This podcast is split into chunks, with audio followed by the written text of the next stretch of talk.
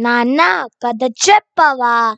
మీరు వింటున్నారు kid stories in Telugu podcast by Sitaram Reyansh and Snigdha మనం వింటున్నాం భేతాల కథలు. పట్టువదలని విక్రమార్కుడు చెట్టు వద్దకు తిరిగి వెళ్ళి చెట్టుపై నుంచి శవాన్ని దించి భుజాన వేసుకొని ఎప్పటిలాగే మౌనంగా శ్మశానం వైపు నడవసాగాడు. అప్పుడు ఆ శవంలోని భేతాళుడు ఓ రాజా ఇంత అర్ధరాత్రి వేళ ఈ భయంకరమైన శ్మశానంలో నువ్వు పడుతున్న శ్రమ చూస్తుంటే అయ్యో నాకు జాలి కలుగుతున్నది. రాజైన వాడు తాను సాధించవలసిన కార్యాలను భృత్యుల ద్వారా అంటే తన సబార్డినేట్స్ ద్వారా సాధించవచ్చు. అయినా నువ్వే స్వయంగా ఇంత కఠోర దీక్షతో సాధించదలిచినదేమిటి? తీరా? ఇక ఆ పని అయ్యే తర అయిన తర్వాత సౌగంధ దేశపు యువరాజులాగా చిత్త భ్రమ అంటే ఏదో భ్రమలో ఉండి నువ్వు అలా ప్రవర్తించవు కదా ఆ యువరాజు వింత కథ చెబుతాను శ్రమ తెలియకుండా విను. అంటూ ఇలా చెప్పసాగాడు. సౌగంధ దేశపు యువరాజు పేరు రూపసేనుడు. అతడు గురువుల నుంచి రాజుచితమైనటువంటి అన్ని విద్యలు నేర్చుకున్నాడు. అంటే రాజులకు కావలసినటువంటి అన్ని విద్యలు కూడా నేర్చుకున్నాడు. ముఖ్యంగా అతనికి లలిత కళలు అంటే ఎంతో ఇష్టం. లలిత కళలు అంటే సంగీతము నాట్యాలు అట్లాంటివి. అతడిలో ఒకే ఒక లోపం మాత్రం ఉన్నది. అది చాలా కోపిష్టివాడు. కోపం వచ్చినప్పుడు అతడు ఏవో దుందుడుకు పనులు చేస్తుండేవాడు. అంటే కోపంలో ఏం చేస్తాడో తెలియదు అన్నట్టు. కొడుకు ప్రవర్తన చూసి ముసలిరాజు గుణసేనుడు అతడి భవిష్యత్తు గురించి ఎంతో బాధపడుతూ ఉండేవాడు. ఒకనాడు రూపసేనుడు ఉద్యానంలో విహరిస్తుండగా అంటే ఉద్యానవనం ఉంది కదా గార్డెన్లో విహరిస్తుండగా అంటే విహరించడం అంటే తిరగడం. కొంచెం దూరం నుంచి ఒక మధురమైనటువంటి సంగీతము ఎవరో పాడుతున్నట్టు వినిపించింది. అతడు అలానే నడుస్తూ ముందుకు వెళ్ళాడు.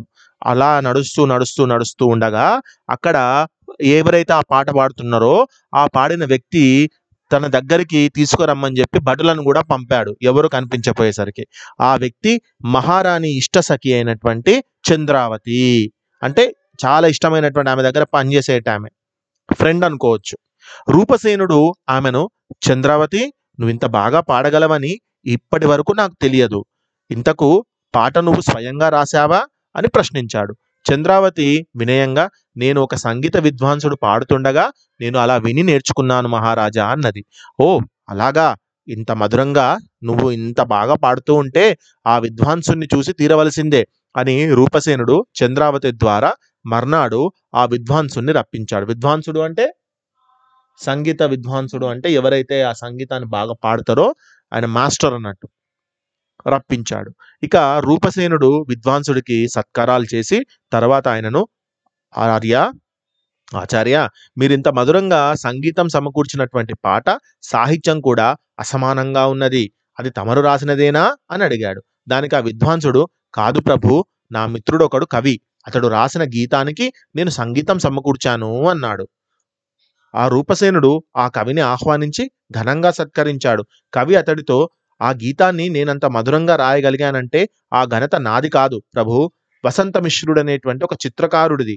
అతడు చిత్రించిన ఒక చిత్రంలోని యువతి అద్భుత అద్భుతమైనటువంటి సౌందర్యానికి సౌకుమార్యానికి ముఖంలో కనబడే సంస్కారానికి ముగ్ధుడనై ఆ గీతం రాశాను. అలా నేను ఇన్స్పైర్ అయిన ఒక అమ్మాయిని ఆయన ఒక తను డ్రా చేసిండు. చూడగానే నాకు చాలా బాగా అనిపించింది.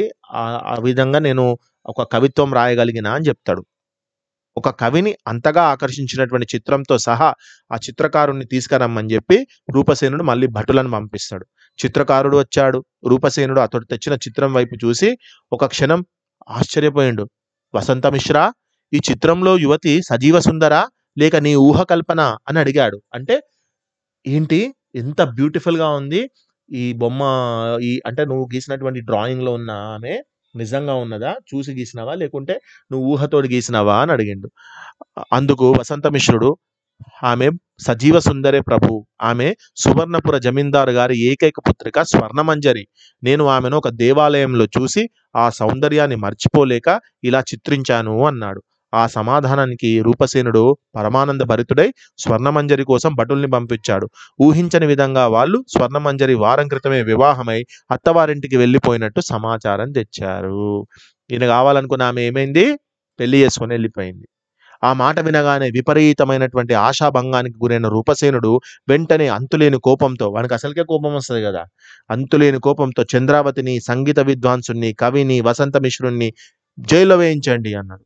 వాళ్ళు పొందిన భావావేశాలే తనకు ఇంతటి నిరాశ నివేదనలు కలగడానికి కారణం ఆయనను అతని మూ మూర్ఖవాదనకు ఎవరు సమాధానం చెప్పలేకపోయారు. ఎందుకు వేసిండు జైల్లో అంటే వాళ్ళ చేయబట్టే నేను ఇలా టెంప్ట్ అయిపోయినా కాబట్టే వాళ్ళని జైల్లో వేసాయని చెప్పిండట.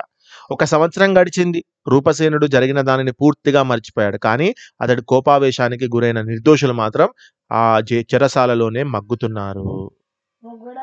అలాగే ఆ జైల్లోనే ఉన్నారు. సౌగంధ దేశం పక్కనే జయంత దేశం ఉన్నది. ఆ దేశపు రాజు ఏటేటా ఘనంగా వసంతోత్సవాలు జరిపిస్తాడు. ఆయన పంపిన ఆహ్వానం అందుకొని రూపసేనుడు అక్కడికి వెళ్ళాడు. ఆ ఉత్సవాల్లో ఒక రోజు అద్భుతంగా సంగీత కచేరీ చేసినటువంటి ఒక యువతి తన గాత్రంతోనూ ముఖ భంగిమలతోనూ అతన్ని అమితంగా ఆకట్టుకున్నది. అంటే మంచి ఎక్స్ప్రెషన్ ఫేషియల్ ఎక్స్ప్రెషన్స్ పెట్టుకుంటూ పాడింది. ఆమె ఎవరన్నా రూపసేనుడి ప్రశ్నకు జయంత దేశము యువరాజు సమాధానం చెబుతూ ఆమె మీ దేశపు యువతే రూపసేన పేరు స్వర్ణమంజరి. సువర్ణపూర జమీందారు కుమార్తె. మా దేశపు వాడైన నవీనుడైనటువంటి ఒక గాయకుడిని పెళ్ళాడి ఇక్కడికి వచ్చింది. సుగుణాల రాశి మధుర గాయని అన్నాడు. రూపసేనుడికి గతమంతా ఒక్కసారి గుర్తొచ్చింది. క్షణకాలం పాటు అతడు తీవ్రమైన కోపావేశానికి లోనయ్యాడు. కానీ అవతలి వ్యక్తి స్త్రీ కావడం అందున పెళ్ళి అయినటువంటి స్త్రీ కావడం అతడి కోపానికి ఆనకట్టయింది. పాట కచేరి ముగిసిన తర్వాత అతడు స్వర్ణమంజరితో మాట్లాడాలన్న కుతూహలం కనబరిచాడు. భర్త వెంట రాగా ఆమె వచ్చి రూపసేనుడితో కొద్దిసేపు మాట్లాడింది. ఆ కొద్దిసేపటిలోనూ అతడి మనసు అతడికే ఆశ్చర్యం కలిగేలా మారిపోయింది. స్వర్ణమంజరి మృదుభాషణ ఆమె ముఖంలో నడవడికలో కనిపించే స్వచ్ఛత సంస్కారం ఆమె రూపలావణ్యానికి మరింత వన్నె తెస్తున్నది. ఆమె చాలా డౌన్ టు ఎర్త్ ఉంది చాలా బాగా మాట్లాడిందట. ఆ రోజే రూపసేనుడు తన రాజ్యానికి తిరుగు ప్రయాణం అయ్యాడు. అతడు రాజధాని చేరుతూనే మొదట చేసిన పని తను ఖైదు చేసిన వసంత మిశ్రుడు మొదలైన వాళ్ళందరినీ కూడా విడుదల చేయడం. అంతేకాక వాళ్ళను సగౌరవంగా సభకు ఆహ్వానించి ఎంతో విలువైన కానుకలతో సత్కరించాడు. ఆమెతో మాట్లాడగానే మారిపోయాడు మరి. బేతాళుడి కథ చెప్పి "హ, రాజా రూపసేనుడు వింత ప్రవర్తన గురించి నీ అభిప్రాయం ఏమిటి? ఆశించినటువంటి స్త్రీ దక్కనందుకు అన్యాయంగా ఆ వసంత మిశ్రుణ్ణి వాళ్ళ మిగతా వాళ్ళను ఖైదు చేసిన అతడు ఆమె కనబడగానే వాళ్ళను విడుదల చేసి సత్కరించడం ఏమిటి? అతడిలో వచ్చిన ఇంత మార్పుకు అతడి అతడికి ఎందుకు వచ్చింది మార్పు? ఈ సందేహానికి సమాధానం తెలిసి కూడా చెప్పకపోయావో నీ తల వెయ్యి ముక్కలవుతుంది అన్నాడు. దానికి విక్రమార్కుడు రూపసేనుడిలో పూర్వజన్మ సంస్కారం ఉన్నది కానీ అది మబ్బుల చాటున చంద్రుడిలా అతడి కోపము నీడిలో మరుగుపడింది. మబ్బులు దట్టంగా కమ్మినప్పుడు ఒక్కొక్కసారి పిడుగులతో వర్షం పడినట్టే అతడి కోప తీవ్రత ఎవరినో ఒకరిని బాధించింది. తీవ్రమైనటువంటి సూర్యకిరణాలు మబ్బులను మటుమాయం చేసినట్టే స్వర్ణమంజరిలోని పవిత్రత అతన్ని ఆకర్షించి పునీతుణ్ణి చేసింది. అతడిలో కలిగిన ఈ ప్ర- పరివర్తన చిత్త సంస్కారం అనిపించుకున్నది. అనిపించుకుంటుంది కానీ చిత్తభ్రమ అనిపించుకోదు అన్నాడు. రాజుకు ఈ విధంగా మౌనభంగం కలగగానే భేతాళుడు శవంతో సహా మాయమై తిరిగి చెట్టెక్కాడు. అంటే మంచివాడే కానీ కోపావేశాల వల్ల ఏం జరిగింది అతనికి? ఈ భ్రమ అనేది వచ్చేసింది అన్నట్టు. మైండ్ పని చేయకుండా అయిపోయింది. అందుకే కోపం ఎక్కువ ఉండద్దు.